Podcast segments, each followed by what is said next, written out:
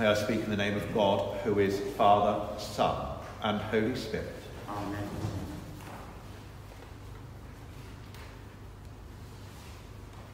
I love this passage from 2 Kings. We hear Elijah being taken up into heaven, but also Elisha, tongue twister, isn't it? Elijah and Elisha in the same passage. Being told, you know he's going to go up to heaven, don't you? Yes, I know. You know he's going to go up to heaven. Yes, yes, I know. And then, what can I do for you, says Elijah? Let me inherit a double share of your spirit, says Elisha. Not, can I have your mobile phone? Or, well, I quite like that painting on the wall. Let me have something of your spirit. Of course, Elijah ascends into heaven. Elisha receives some of Elijah's spirit. It's almost the torch, the baton, the light passed on to him. Elijah has gone, but that mission has not, that mission hasn't disappeared with Elijah going up into heaven. It's passed on to Elisha to carry on that work. A reminder that we don't live and minister on our own, but as part of something bigger, as part of God's people. We see the same thing in the gospel. Jesus up the mountain with Peter and James and John. Jesus is transfigured, dazzling white, almost like a Daz advert of the washing powder, isn't it? He's changed, they can see and there with him is Elijah and Moses. Elijah's gone up into heaven, his spirit's been passed on to Elisha some time ago. That work, that ministry has continued. Likewise, Moses, who worked so long ago, but here they are together.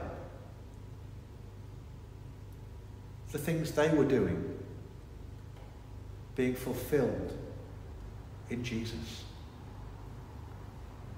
If you think back when Moses was going up the mountain to speak with God, he'd have come down, been covering his face because his face was glowing so much and no one could cope with it. You couldn't look upon the face of God and live. Moses was a bit of an exception. But still, there was that glowing effect, not just dazzling white like a soap powder advert, so much brighter, so changed by experiencing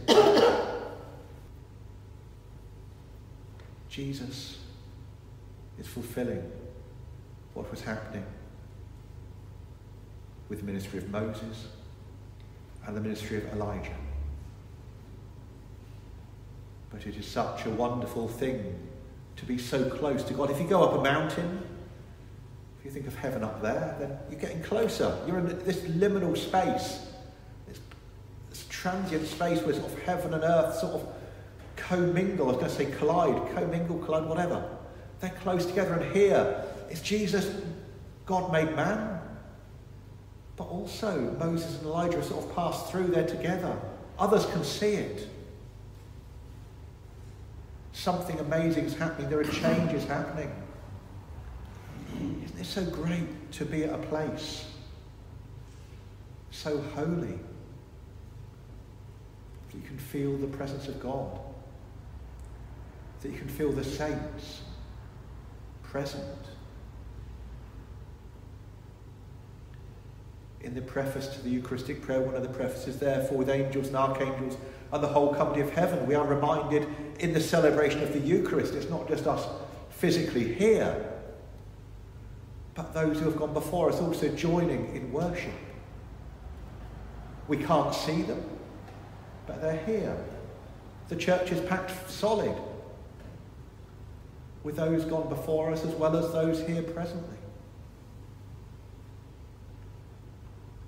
If we think about that, we are reminded that the end result, the end goal of the church is not us. We are not the final destination. Please God. It carries on. Elijah passed on the torch to Elisha. We see this fulfilled in Jesus. And then also, as well as Jesus being changed, Peter and James and John are changed by the experience, knowing something more of who Jesus is. They were told, don't tell anyone until after the Son of Man had risen from the dead. And then they did tell people. The gospel spread. People carried on hearing who Jesus is. They carried on hearing about salvation through Jesus. That torch, that baton, that ministry was passed on. Got passed on to those who built this church. Got passed on from generation to generation in baptism, in the celebration of the Eucharist to us now. We have been changed through receiving Jesus in the most holy sacrament of the altar. We have been changed through our baptism, through our confirmation, through our walk with Jesus, learning more about Him, Bible study, prayer, being with other Christians, living in the world. We have been changed through those holy places, holy times when suddenly we realize heaven and earth are so close together that we can just feel the presence of God. Maybe it's up a mountain. Maybe it's walking on the common. Maybe it's at Walsingham. Maybe it's on the beach. Maybe it's just in a time of complete silence. Suddenly the light bulb comes on and you think, God, you're right there, aren't you? We get changed by these experiences. But that's not the end. We are not the end result of the faith. It goes on. We saw Elijah pass on his mantle to Elisha.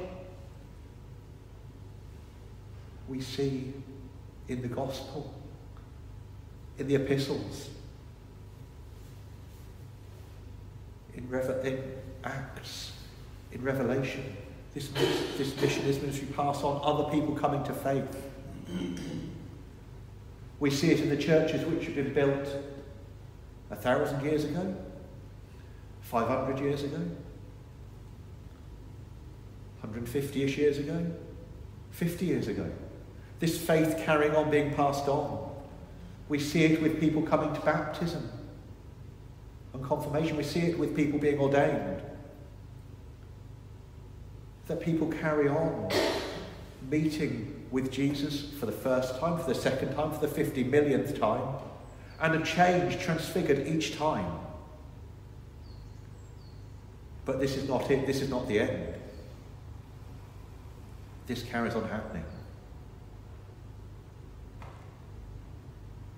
The faith carries on, being passed on.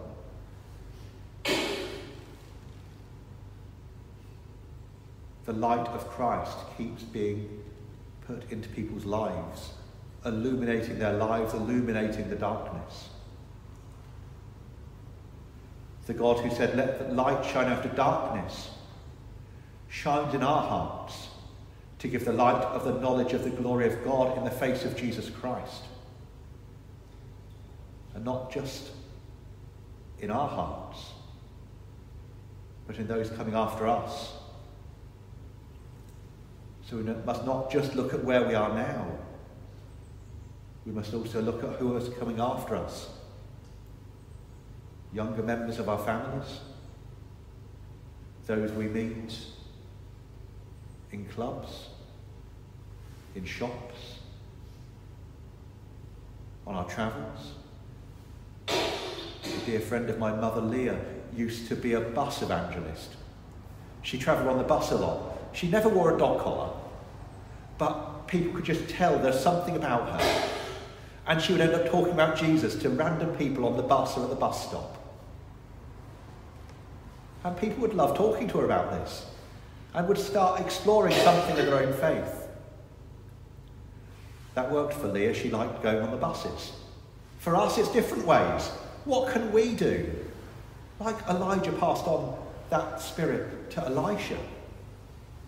What can we do to pass on something of the faith to other people who don't, let, who don't yet know it, or who are unsure of it, or found something out in the past but you know have drifted away because of one thing or another? What can we do to show people that God loves them? What can we do to show people that Jesus lived, died, and rose for them? What can we do to show that salvation is for all people, not just a few people who have been to church forever? What can we do to see people changed, transfigured? What can we do